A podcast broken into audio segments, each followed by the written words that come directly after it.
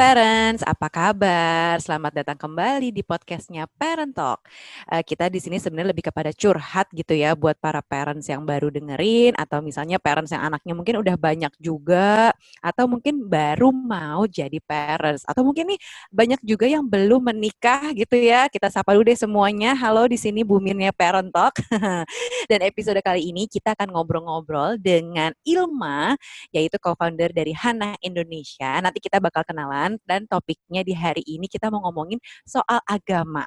Nah, mengenalkan konsep agama kepada anak tuh mulainya dari mana sih? Jadi aku cerita sedikit nih, karena di awal waktu itu anakku umur hmm, tiga mm, tahun, sempat nanyain gara-gara nyanyi pelangi-pelangi gitu kan, alangkah indahmu gitu kan. Terus di, di akhirnya tuh ada kata-kata bahwa penciptanya adalah Tuhan. Nah, terus dia nanya, ibu Tuhan itu apa? Nah, mulai dari situlah sampai sekarang, anakku yang umur sekarang udah empat tahun, jadi udah mulai mengenal konsep Tuhan, konsep Allah itu apa, dia udah mulai paham. Walaupun kadang-kadang suka kebolak-balik atau kadang-kadang suka belum terlalu ngerti-ngerti banget, tapi dia udah bisa ngeliat kayak kebiasaan atau ritual orang tuanya, misalnya untuk sholat, untuk kita puasa tuh ngapain, terus kita pergi ke masjid itu ngapain, dan lain-lain. Nah, tapi sekarang kita mau ngobrol-ngobrol sama Ilma, buat lebih dalam lagi ngebahas sejak umur berapa sih anak-anak itu bisa dikenalkan konsep agama. Oke, mari kita panggil. Hai Ilma. Hai Nuca, Assalamualaikum warahmatullahi wabarakatuh. Waalaikumsalam warahmatullahi wabarakatuh. Nah, Ilma ini adalah co-founder dari Hana Indonesia. Hana mm -hmm. Indonesia itu apa sih Ilma? Mungkin di sini teman-teman banyak juga yang penasaran apa karena udah pernah dengar juga kali ya podcastnya dan ngeliat Instagramnya. Mm -hmm. Tapi sebenarnya apa Hana Indonesia? Halo parents, uh, kenalkan aku Ilma, founder dari Hana Indonesia. Uh, sebelumnya kita kenalan dulu ya. Hana Indonesia itu Instagram kita @hana.indonesia. Di situ kita adalah merupakan wadah atau komunitas tempat sama-sama belajar gimana sih caranya kita membersamai anak dari usia 0 sampai 15 tahun kurang lebih ya, usia akil balik. Uh, gimana caranya kita membersamai dia dan menumbuhkan fitrah keimanannya gitu, Cak. Jadi uh, memang uh, kegiatan kita pun ada kajian Hana yang mana itu kegiatannya diisi oleh ustadz atau ustazah membahas satu tema tertentu. Kemudian kita juga punya bermain bersama Hana, di mana itu isinya adalah kegiatan-kegiatan yang uh, untuk anak-anak seperti apa sih, gimana sih caranya melalui permainan keseharian kita bisa menanamkan nilai-nilai yang mem, me, apa namanya membangkitkan fitrah keimanan mereka, menumbuhkan. Kemudian uh, yang ketiga adalah Hana berbagi cerita seperti kayak hari ini sama Nuca. Nah, Hana berbagi cerita itu sebetulnya apa ya? Asalnya tuh kayak gini, Cak. Orang anak orang tua datang ke kajian, dengerin guru bicara, dengerin uh, kajian, wah Ustadz bener banget, Ustadz bener banget gitu ya. Ilmunya bagus, tapi begitu sampai rumah bingung gimana mau nerapinnya. Terus kadang-kadang butuh konsul, butuh bertukar cerita, tapi nggak ada teman buat saling konsultasi gitu. Akhirnya ya maka adalah udah anak berbagi cerita ini supaya kita punya sama-sama bisa punya support system, punya teman-teman untuk saling bertukar cerita dan menguatkan satu sama lain gitu. Oke, menarik banget. Jadi oh iya, satu lagi sebelum aku lupa, kita juga ada podcastnya kayak tadi Nucha okay. bilang. Kita ada podcastnya uh, Hana Indonesia gitu, boleh dicek. Oke, jadi ini semu buat semuanya ya kajian berarti buat orang tuanya kan yang dengerin. Terus yang bermain yang bermain anak-anaknya terlibat juga. Terus ada podcastnya juga. Jadi buat semuanya ya kalau misalnya teman-teman uh, uh, pernah cek dan lain-lain silahkan follow aja @hana Indonesia. Nah, Ilma, sekarang main ngobrol-ngobrol dong. Ini banyak sekali soalnya DM-DM yang masuk juga ke kita menanyakan soal mendekatkan hmm. anak dengan agama. Nah, sejak usia berapa sih anak-anak tuh aware dengan konsep ketuhanan atau konsep agama nya Bismillahirrahmanirrahim. Oke, jadi Cak kayaknya aku perlu tarik mundur sedikit nih ya sebelum kita bicara usia dan tentang agama itu sendiri. Jadi uh, setiap manusia itu kita tuh punya hubungan istimewa sendiri-sendiri sama Tuhan yang menciptakan kita gitu ya. Jadi semakin kita kenal sama Tuhan, semakin kita juga sayang sama Tuhan gitu karena kita tahu betapa banyaknya yang Dia kasih ke kita. Nah, jadi dalam perjalanan untuk mengenal Tuhan ini yang mana itu semua ada di dalam diri setiap manusia, uh, Allah itu dalam Islam ya Allah kita nyebutnya uh, sudah memberikan kita modal-modal atau fasilitas untuk bisa menemukan dan mengenal Allah gitu. Salah satunya adalah pendengaran gitu. Kalau mau dicatat di surat An-Nahl ayat 78 tuh dikasih tahu sama Allah bahwa uh, Allah sudah memberikan pendengaran, memberikan penglihatan dan memberikan hati. Nah, tujuannya adalah semua ini adalah fasilitas atau alat supaya kita bisa kenal sama Allah. Oke. Okay. Nah, setelah itu tiba-tiba nih Allah kasih kita seorang anak. Nah, seorang anak hmm. ini apa fungsi orang dewasa yang ada dekat si anak? Fungsinya adalah kita menemani, membersamai dan mengenalkan dia sama Tuhan yang menciptakan dia gitu. Jadi fungsi kita orang dewasa itu bukan kita harus ngajarin dia ini itu, harus bikin dia begini begitu. Enggak. Tujuan kita adalah kenalin aja dia sama Tuhan yang menciptakan dia gitu sehingga nanti dia sendiri punya pendengaran, dia sendiri punya penglihatan dan dia sendiri punya hati atau akal dan pemahaman gitu ya untuk bisa memproses segala yang dia lihat, segala yang dia dengar dan segala yang dia rasa untuk akhirnya menemukan dan makin makin kenal dan makin jatuh cinta gitu sama Tuhan yang menciptakan dia, makin sayang gitu. Sehingga akhirnya ini adalah siklus yang terus berulang. Jadi anaknya dia nanti begitu juga fungsi dia ke anaknya adalah kenalkan anaknya kepada yang menciptakan dia gitu. Oke, tapi anak-anak ini kan mulai kritis biasanya di usia 2-3 tahunan gitu. Misalnya kayak anak-anakku nih, uh, dia menanyakan soal konsep Allah itu gara-gara lagu. Nah, biasanya kita tuh awalnya harus gimana mendekatkannya? Apakah misalnya dengan selalu menunjukkan kita lagi sholat kah, gitu kan, dengan melihat gitu ya, atau misalnya mendengarkan kita ngaji, atau seperti apa? Oke, nah tadi seperti aku bilang, pertama Allah kasih pendengaran, penglihatan, dan hati. Ini menarik banget karena urutan e, disebutkannya di dalam Al-Quran itu sama dengan e, perkembangan indera pada anak. Jadi usia 0 sampai 2 tahun itu memang yang paling optimal berkembang adalah e, uh, sense pendengarannya dia gitu dengan dia bersama yeah. ibunya, dia dengar detak jantung ibunya gitu ya, dia dengar apa yang ada di sekitarnya, mm. dia dengar suara ayahnya dan seterusnya gitu ya. Sementara yang berikutnya di atas uh, umur 2 tahun seperti kurang lebih dari range 2 sampai 7 tahun, itu yang paling berkembang ada penglihatan, Cak. Jadi kalau kita bisa lihat kelakuan anak kecil tuh mereka suka niruin jadi seseorang, ya niruin jadi benar, orang tuanya, benar. niruin jadi tukang roti yang lewat kayak gitu. Nah, jadi yeah. uh, karena itu indera yang paling berkembang untuk dia belajar gitu adalah dengan penglihatan. Nah, penglihatannya dia ini tuh uh, apa namanya? mendukung dia uh, indera pendengaran yang sebelumnya sudah lebih dulu berkembang untuk sama-sama uh, menumbuhkan lagi, memperkuat lagi fitrah keimanannya. Jadi kalau misalnya ditanya 0 sampai 2 tahun gimana cara mengenal Tuhannya? Justru dengan pendengaran itu, dengan dia dengar kalau di kamarnya dipasang di play sesuatu atau mungkin dia dengar orang tuanya sholat, dia kan sambil tidur, sambil main-main boneka yang ada deket dia gitu kan. Jadi dia pakai telinga terus pakai telinga terus makanya kadang-kadang kita suka ngelihat anak kecil usia 0 sampai 2 tahun mendengar sesuatu itu mungkin nggak langsung keluar saat dia belum bisa komunikasi. Mm -hmm. Tapi begitu dia udah lancar berkomunikasi, wow itu keluar semua tuh. Keluar uh, ini apa potongan surat pendek yang dihafal atau mungkin bahasa Inggris atau mungkin apa pun yang pernah dia dengar waktu kecil itu tiba-tiba keluar semua gitu.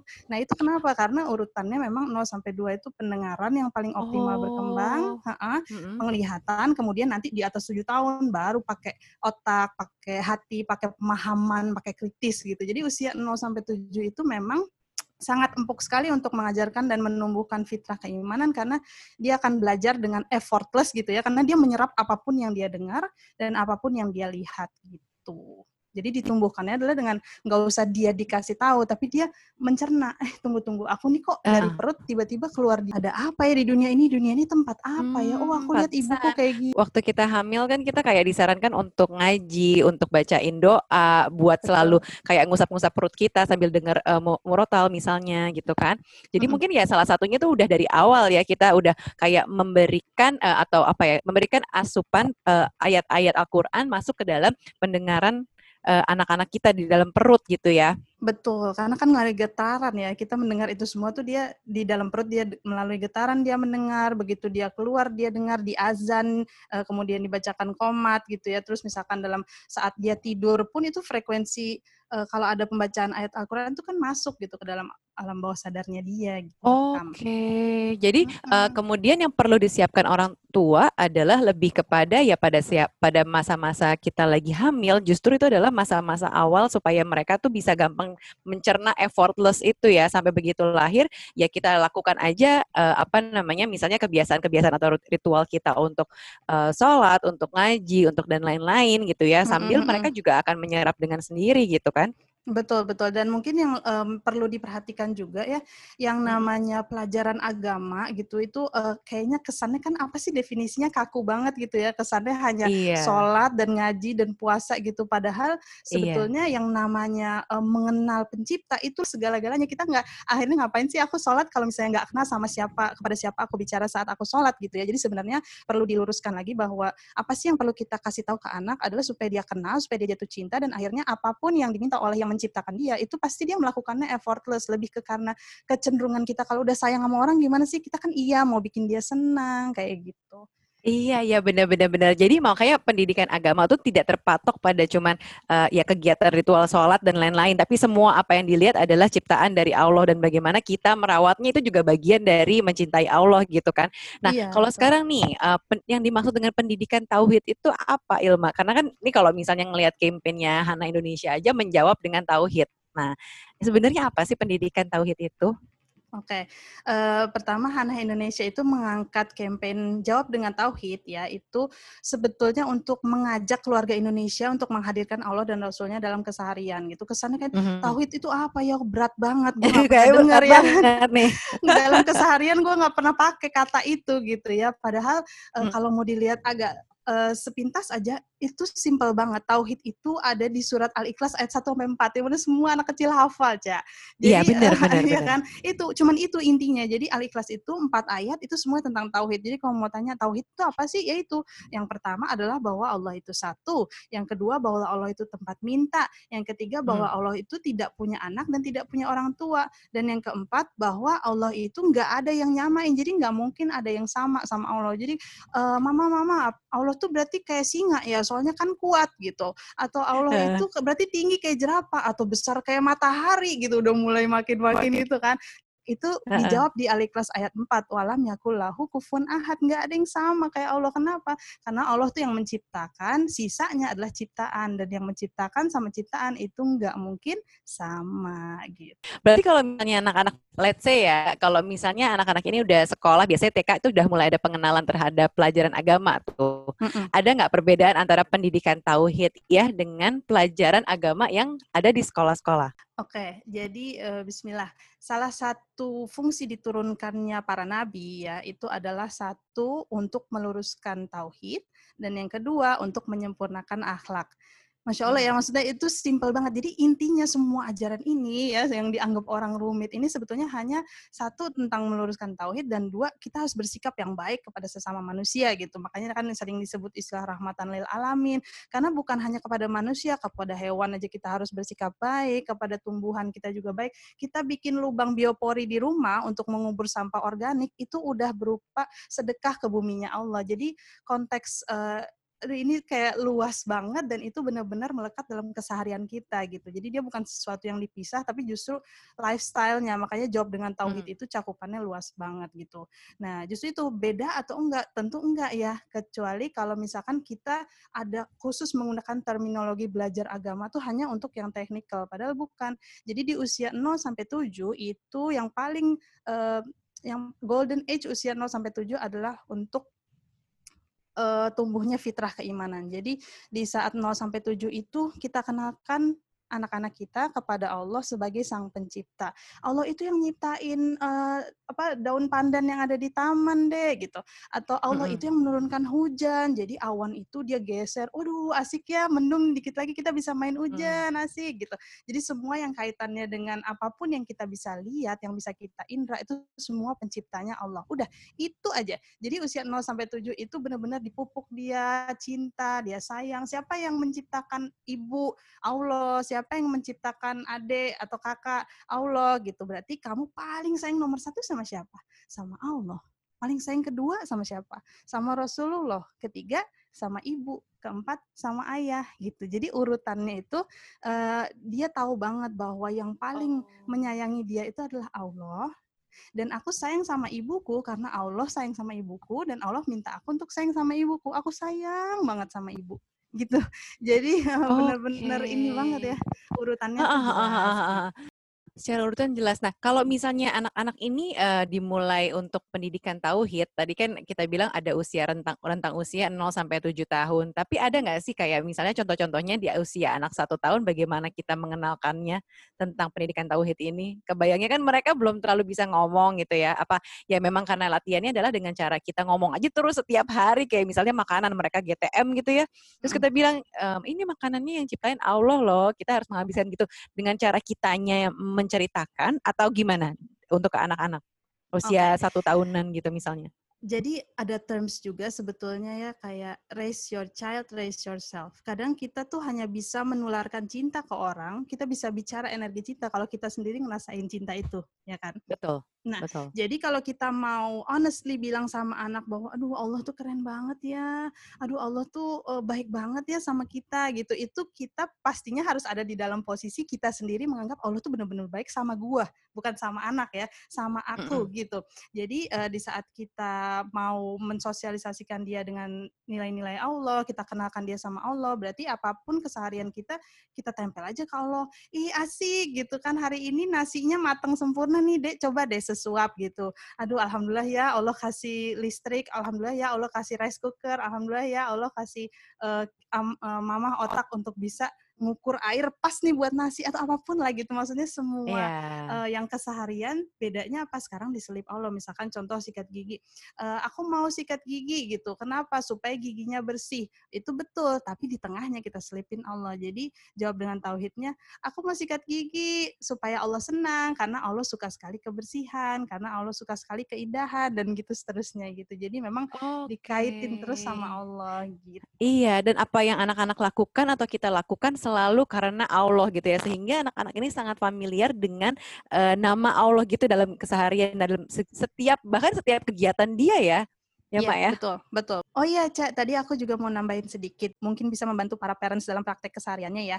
Yang pertama adalah mindset bahwa la haula wala quwata illa billah. Jadi kita itu tiada daya dan upaya selain kalau ada pertolongan dari Allah. Jadi coba dalam keseharian kalau kita merasakan apa pun atau kita mengalami apa pun, kasih tahu ke anak-anak tuh bahwa wah ini tuh untung dibantu sama Allah ya, untung mama uh, kuat nih bangun pagi, untung uh, adek kuat nih untuk uh, ngangkat tas ini, adek berat ya gitu, untung Allah kasih kekuatannya gitu. Jadi apa pun keberhasilan dan apa pun bentuk kejadian itu semua dikaitkan ke Allah karena Allah yang mengizinkan itu terjadi. Jadi kesannya kayak ringan kan, cuman perkara ngangkat tas gitu, cuman perkara mm -hmm. bapaknya ngangkat galon, wih Allah menguatkan ayah untuk mengangkat galon gitu kan.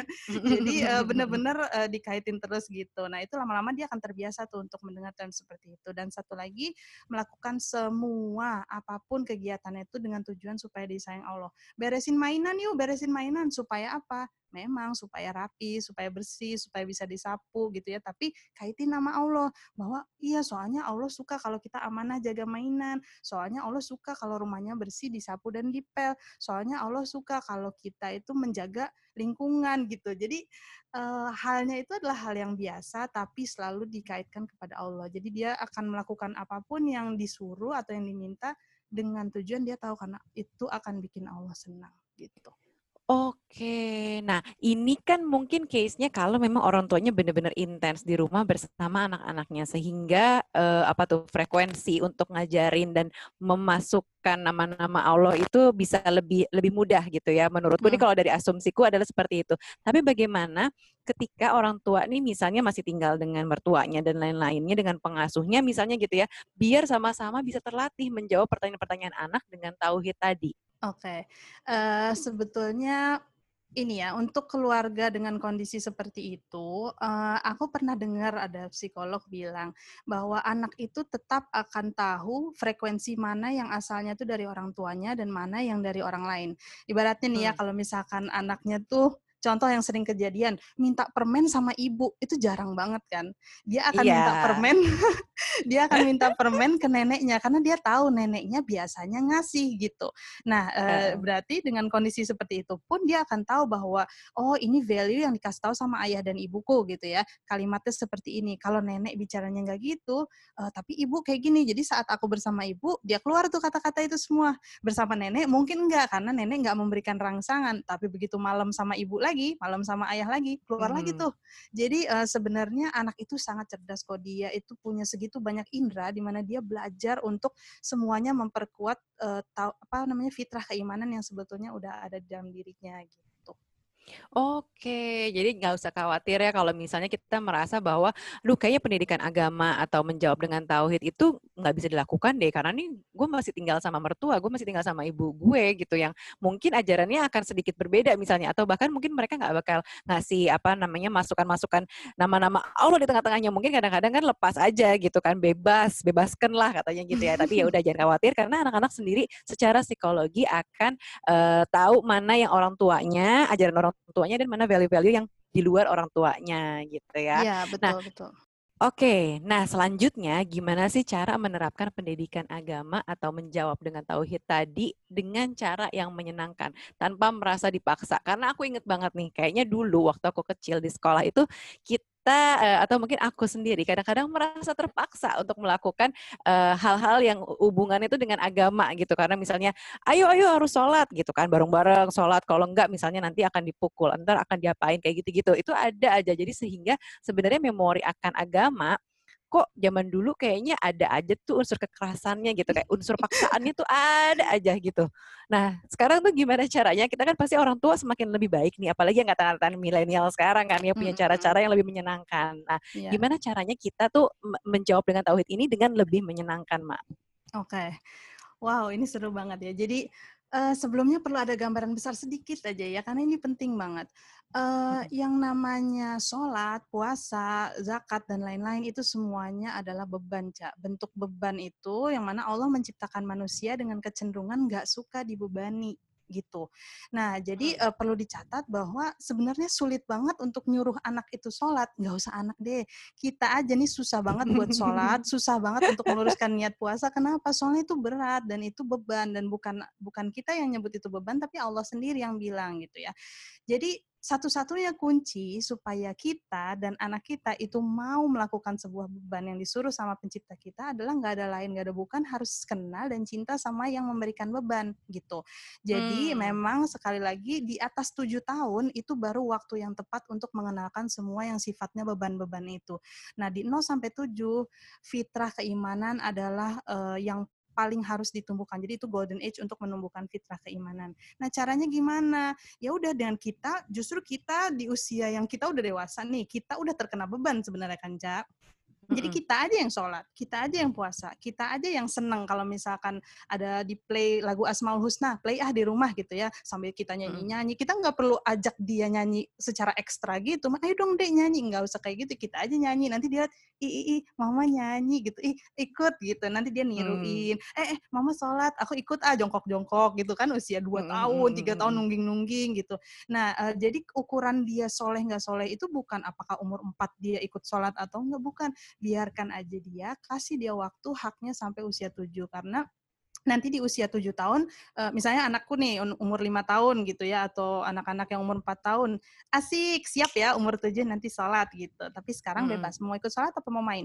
Aku mau main, nggak mau sholat gitu. Ya udah nggak apa-apa gitu. Jangan kita marahin, kamu gimana sih? Ayo dong sholat dong. Padahal baru umur lima gitu ya. Jadi sebenarnya kasih oh. dia waktu oh, bebas, bebas-bebasnya sampai usia tujuh. Jadi siapin Ini cewek cowok ya, Mak ya? Cewek cowok sama gitu ya. Jadi di, di sebelum tujuh tahun tuh kasih dia haknya karena dia harus pakai jilbab kok. Itu belum uh, belum partnya dia. Kalau dia mau itu adalah pilihan dia. Itu sama kayak dia uh, mau ikut sholat sama nggak mau ikut sholat gitu ya. Intinya hmm. siap ya umur tujuh ya siap ya asik. Nanti menjelang umur tujuh nih biasanya teman-teman di Hana tuh suka uh, saling latihan. Eh kamu tahun depan umur tujuh ya?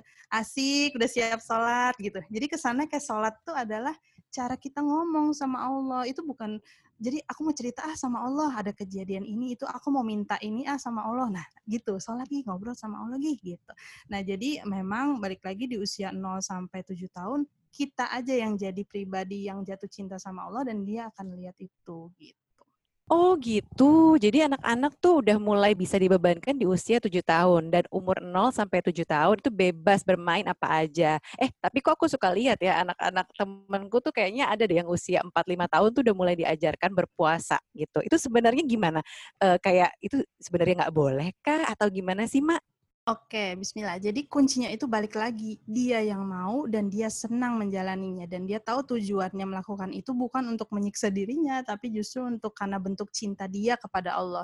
Jadi orang tua itu balik lagi fungsinya adalah untuk nemenin, untuk kenalin, bersamain dia supaya dia kenal sama siapa yang menciptakan dia. Itu itu fondasi yang penting banget karena kalau misalnya ini di skip gitu ya, Cak. Jadi nanti akan hmm. muncul tuh di, di usia oke okay lah dia umur 7 sholat, umur 8 sholat, tapi banyak banget ya kasus yang setelah melalui uh, eh, 8 tahun pertama tiba-tiba umur 9 dia nggak mau sholat.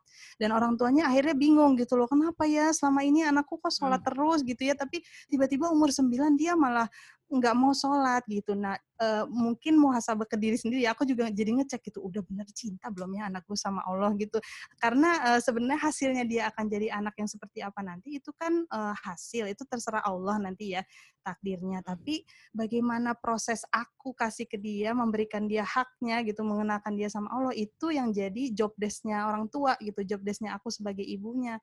Aku kenalin dia nggak sama Allah, Allah yang menciptakan ini semua gitu. Karena uh, akan seru banget ya begitu misalnya 0 sampai 7 dia udah kenal, dia udah iya udah tahu batu tuh yang nyiptain Allah, pohon yang numbuhin Allah, hmm. hujan yang nurunin Allah.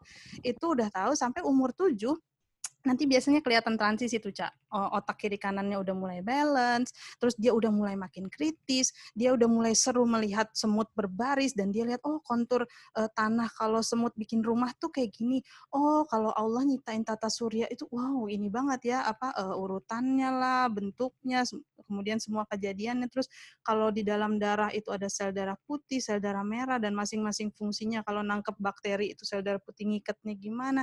Itu udah masuk ke usia tujuh tahun di mana dia mulai lebih kritis melihat Allah yang pemilik pola gitu.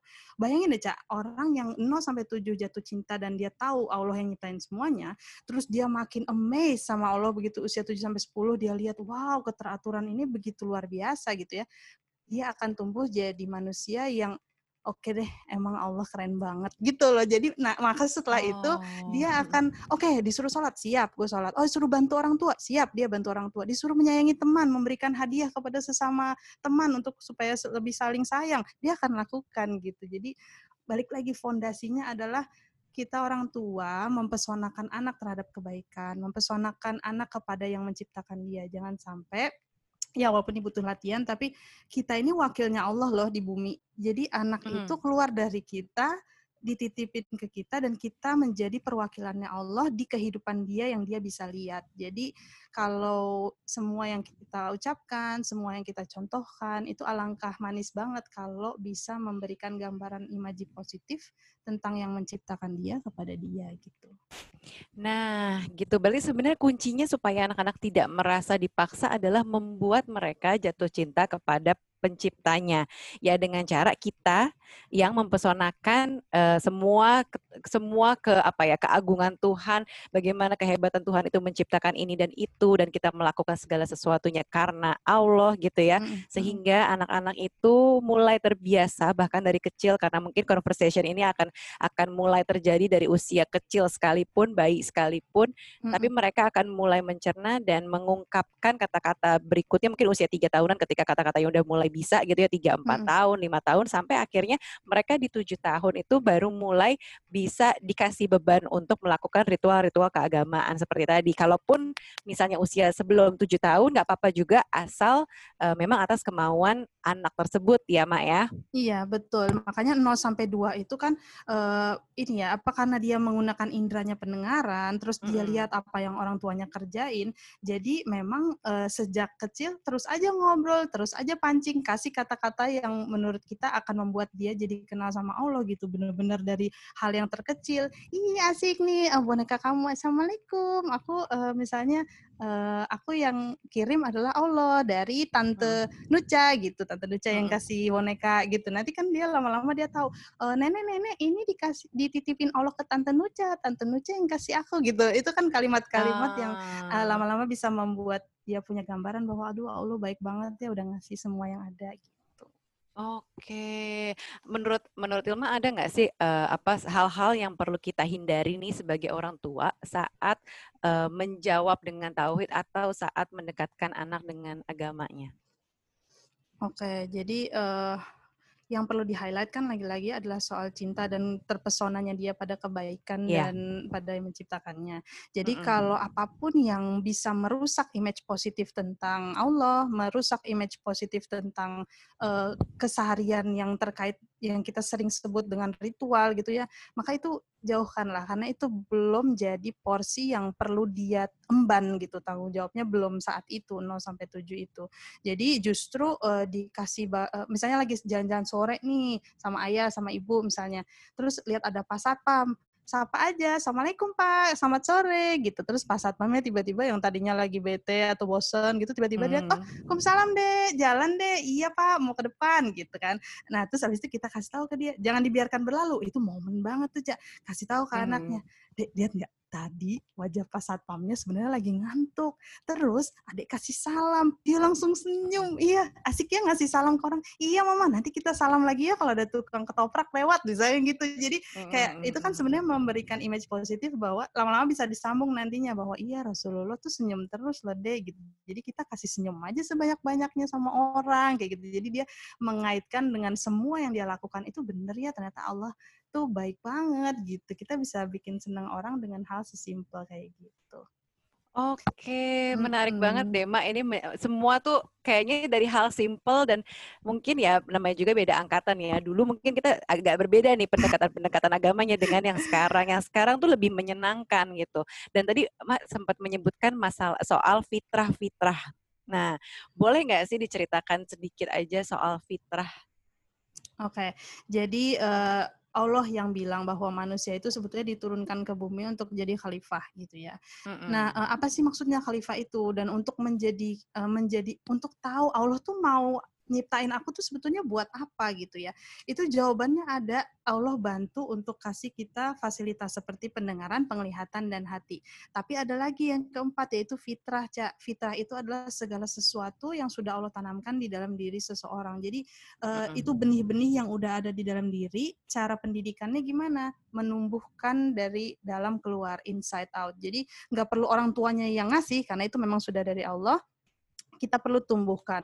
Nah, fitrah itu ada banyak aspek, Cak. Salah satu tentu yang paling utama adalah fitrah keimanan. Jadi apa pun pencarian dia di dunia itu akan menopang atau e, mendukung si fitrah keimanan. Fitrah lain apa? Fitrah belajar misalnya. Kayak kita misalnya mau masak sesuatu, mau bikin kue brownies, kita akan cari, eh gimana sih resepnya gitu. Terus kita Google, terus kita cek di buku hmm. resep hmm. gitu. Kalau ini gue ada resep bikin semur nih. Ah, enggak gue lagi relate-nya adalah cari resep brownies gitu ya. Itu ada fitrah belajar di situ. Nah semua fitrah belajar fitrah jasmani semua itu kecenderungan manusia itu untuk mendukung fitrah keimanannya gitu. Jadi dengan cara kita mengenal Allah, kita akan tahu, oh ternyata aku nih orangnya gini ya. Allah tuh bikin aku orangnya cukup cengeng ya, atau Allah tuh bikin aku cerewet ya, atau Allah bikin aku tuh pemalu ya. Nah itu semua itu adalah kombinasi dari uh, apa sih yang Allah inginkan dari kita per orang di masa depan. Pasti ada tujuannya nuca diciptakan Allah spesifik dengan spek kayak uh, Nuca itu misalnya pintar bicara, Nuca itu misalnya suka bertemu orang lain, terus Nuca juga maksudnya dikelilingi dengan pengalaman dengan orang tua dengan teman seperti ini. Dan bukan kebetulan Nuca dipertemukan dengan Ilma dikenalin parent talk dengan Hana. Itu semua tuh uh, karena ada sesuatu misi gitu ya yang Allah ingin kita ambil di depan untuk kita menebar kebaikan yang lebih besar lagi gitu. Jadi uh, semua pengalaman kita anggap enak gak enak, semua lingkungan yang apa kejadian-kejadian kita mungkin pernah dicopet orang atau misalnya kita pernah jatuh luka itu semua sebenarnya ada hikmah di balik itu dan yang menarik lagi adalah yang namanya bersyukur itu bukan hanya menerima sesuatu apa adanya, tapi juga sebenarnya mencari hikmah. Kenapa ya Allah kasih episode ini dalam hidup aku supaya ada sesuatu skill yang Allah mau kita ambil dari setiap kejadian yang menimpa kita dan semuanya itu adalah dari fitrah asalnya. Kadang-kadang sering deh aku dengar orang tua bilang wah padahal gue nggak tahu teorinya loh, cuman ngikutin feeling, ya kan? Sering kan kita yeah, dengar orang yeah, ngomong gitu. Yeah, itu kenapa? Ah begitu ngikutin feeling ternyata benar. Ya kenapa? Karena ada fitrah di dalam diri kita tuh yang ngedorong kita kecenderungannya terhadap satu dan lain hal gitu. Itu fitrah. Oh Oke, dan itu sudah ada dari dulunya ya, dari kita diciptakan fitrah itu udah ada, tinggal bagaimana kita sendiri mengembangkannya gitu kan nah, sampai kita besar ya. jaga, ya. Kita tumbuhin dan justru ya dengan kita apa namanya membersamai anak untuk menumbuhkan fitrah keimanannya dia, kita justru menemukan kita yang menumbuhkan fitrah keimanan kita sendiri. Karena jujur, Cak, lebih gampang ngasih tahu anak daripada ngasih tahu diri sendiri. Bahkan, ih, baru kemarin aja nih ngobrol sama teman, terus dia bilang, kenapa ya gue kalau nyuruh anak sholat itu ngegas? Terus gue bilang, coba deh lu cek ya.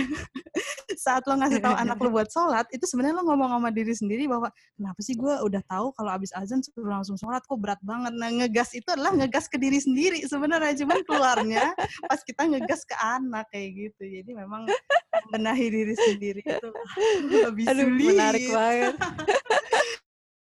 Lebih sulit ya. lebih sulit. Oke okay, ini obrolannya men sangat menarik banget dan menurutku ini sangat insightful buat para parents yang mungkin baru saja menjadi parents gitu atau mungkin baru aja nikah dan mempersiapkan kehamilan dan lain-lain mm -hmm. atau mungkin banyak juga uh, belum menikah dan mendengarkan podcast ini, menurutku ini sangat bermanfaat karena ini jadi bekal. Aku baru tahu hal-hal seperti ini mungkin ya sekarang ini setelah ngobrol sama Ilma gitu kan, hmm. bahwa oh ternyata memang kayak konsep fitrah keimanan, terus konsep menjawab dengan tauhid, terus dan lain-lain tuh ya kalau misalnya kita lagi nggak ngobrol ya mungkin kemarin-kemarin pernah denger sih, tapi nggak jelas-jelas banget. Jadi mudah-mudahan ini menjadi insight tersendiri buat teman-teman semua yang mendengarkan di sini dan bisa bermanfaat buat mengajarkan anak-anak kita ke depannya. Hmm. Nah, terakhir nih Ilma, Hmm. Ada nggak tips biar kita semua nih para orang tua bisa menjadi teladan untuk anak-anaknya? Oke, okay, Bismillah. Balik lagi ke konsep bahwa kehidupan ini sebetulnya adalah tentang kita dan hubungan kita sama Allah, gitu ya. Hmm, Jadi hmm. Uh, bahkan ada quotes juga Ustadz di salah satu Ustadz kita angkat di uh, Instagram juga, beliau hmm. bilang bahwa sejatinya hidup ini hanya tentang Allah dan bukan yang lain. Nah, yang lain itu bikin letih kalau terlalu kita pikirin banget gitu. Jadi uh, untuk kita fokus aja kita makin kenal sama Allah, kita makin sayang sama Allah, itu secara nggak langsung kita akan memberikan energi-energi positif ke anak gitu. Anak akan lihat, oh mama buat apa sih uh, ngezoom ngezoom, buat apa sih rekam-rekam podcast gitu. Kenapa sih mama baca buku ini? Hmm. Itu kita kan nggak perlu ngasih tahu, eh dede aku mau baca buku ini dulu ya gitu kan nggak santai aja kita buka Quran misalnya atau lagi ada buku cerita yang kita suka, itu dia akan lihat gitu, oh oh kayak gini ya gitu. Nanti dia tanya nih kapan-kapan muncul pertanyaan gitu. Jadi intinya intinya fokus aja ke ke diri sendiri gitu ya seru-seru cari tahu tentang Allah kayak gimana sih Allah tuh maunya uh, Allah tuh menciptakan aku untuk apa ya terus uh, kenapa? Jadi makin menggali ke dalam makin kenal sama diri sendiri itu merupakan proses dari kita mencari dan mengenal Allah gitu. Nah, anaknya ini akhirnya ikut ya. Jadi dia lihat bahwa oh, ibuku kayak gitu ke Allah, aku ikut. Dek, dek, aku mau ngobrol bentar ya. Nih ada yang mau diminta nih gitu. Itu kan dia lihat oh, berarti kalau minta hmm. tuh ke Allah ya. Terus dia nanya, e, "Ibu, kalau emang kalau kita minta sama Allah uh, emang Allah yang kasih. Nah itu, eh coba yuk lihat yuk di Quran ada loh. Kul huwallahu ahad gitu. Abis itu Allahus somat kata dia gitu.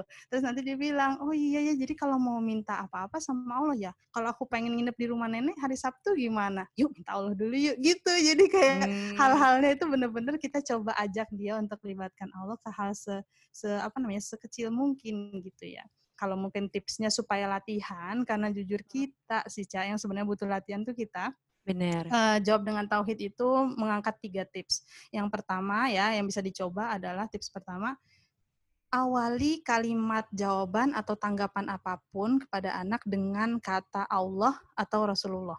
Contoh nih, misalkan hmm. e, minta minum dong mah gitu kan, terus diambil minum gitu uh, wah Allah seneng banget, eh Rasulullah seneng banget kamu minum pakai tangan kanan lo keren gitu. Nah, itu kan sebenarnya hmm. kan kayak kita memberikan kalimat-kalimat ke dia jawaban tanggapan dengan bermula kata Allah. Contoh lain misalnya kita lagi bicara, aduh hujan nih basah, angkat jemuran cepet cepet cepet gitu. Terus kita ngangkat jemuran, terus habis itu kita kenapa ya uh, ini hujannya uh, tadi nggak kelihatan mendung, tiba-tiba cepet hujan gitu. Nah itu kan sebenarnya dia nanya sesuatu tuh udah kaitin aja Ca bilang iya ya Allah itu nyiptain hujan gitu jadi sebenarnya kan sebenarnya hmm. itu pertanyaan umum gitu ya tapi kita Betul. yang membiasakan diri latihan menjawab dia dengan kata Allah atau Rasulullah yang kedua adalah kaitkan segala sesuatu dengan sains atau keilmiahan karena sesuatu yang ilmiah itu sangat erat kaitannya sama ketauhidan. Kita mau ngejawab tentang aduh aku baru jatuh nih sakit gitu terus kita bilang eh keren ya, lihat deh. Kalau kamu lihat nih dua hari lagi, nanti di pinggir-pinggir lukanya tuh pasti tiba-tiba ada kering-kering. Allah keren hmm. banget nyiptainnya ya. Itu sebenarnya ditunggu tiga hari, nanti yang tengahnya ikut jadi warna pink tuh. Itu namanya lapisan epidermis. Ada loh di buku kamu ensiklopedia, kita cek yuk gitu. Nanti ada di situ gitu ya. Jadi kaitkan segala sesuatu tentang eh, konteks yang sedang dibahas itu dengan keilmiahan karena semua yang ilmiah itu dekat dengan tauhidan. Dan yang ketiga adalah uh, coba kita jawab atau balas pertanyaan dia dengan bertanya balik. Apakah dia sudah bisa mengaitkan pertanyaannya dengan Allah atau belum? Contoh, misalkan waktu itu ada kejadian temen nih dia pulang nanya, Mama, Mama, kita nih kaya nggak sih gitu. Terus ibunya hmm. nanya kan, menurut kamu gimana? Nah itu kan kita ngecek tuh, kita coba lihat apakah jawaban dia sudah bisa dikaitkan ke Allah dan Rasulullah atau belum. Ternyata dia jawab waktu itu. Uh, kaya. Kenapa? Karena kita udah tahu besok mau makan apa. Nah, iya gitu. Berarti kan dia udah oke okay tuh. Tapi kalau misalnya ternyata jawabannya ternyata belum dikaitkan kepada Allah, kita balik ke tips nomor satu. Gitu. Oke, nah ini sangat praktikal banget sebenarnya tipsnya dan bisa kita lakukan dengan sebenarnya dengan sangat mudah. Nah tapi yang masalahnya adalah latihannya karena ini tuh dimasukin ke dalam aspek kehidupan yang bahkan bukan cuma harian tapi ya setiap saat, anytime kita masukin gitu ya. Betul. Jadi mudah-mudahan ini menjadi bekal buat kita semua untuk bisa menerapkan. Jadi abis ini mudah-mudahan sih dengerin juga bukan cuma dengerin abis itu lupa ya, tapi bisa mm -mm. kita praktekkan langsung gitu ya dan dalam latihan ya. dalam setiap, oh, oh, dan latihannya karena harus berhari-hari dan jadi kayak benar-benar kebiasaan setiap saat gitu kan ya Mak ya. Mm -mm. Tapi seru banget Cak karena mm -mm. sambil masak bisa ngobrol, sambil nyuci mobil bisa ngobrol gitu ya. Jadi dan tema mm -mm. yang diangkat bisa macam-macam banget. Beda beda-beda mm -mm. ya bisa macam-macam mm -mm. gitu. Mm -mm. Oke, kalau gitu terima kasih banyak Ilma uh, untuk cerita-ceritanya, untuk sharingnya seputar tauhid buat anak-anak ini karena semuanya tuh menurutku sangat insightful dan bisa diterapkan gitu ya. Jadi mudah-mudahan juga parents di sini nggak bingung-bingung lagi karena kita udah tahu nih kira-kira uh, akan ngajarin anak-anak tauhid dan juga agama itu seperti apa sih atau bisa juga kalian follow at hana.indonesia sekalian dengerin juga podcastnya di Spotify. Mm-hmm. Oke kalau gitu terima kasih banyak Ilma uh, udah hadir di sini di Parent Talking. Mm-hmm, Sampai ketemu lagi. Sehat-sehat selalu Ilma dan sukses Amin. Hana Indonesia. Sama Parent Talk. Terima kasih banyak Sampai ketemu. Iya, Assalamualaikum warahmatullahi wabarakatuh.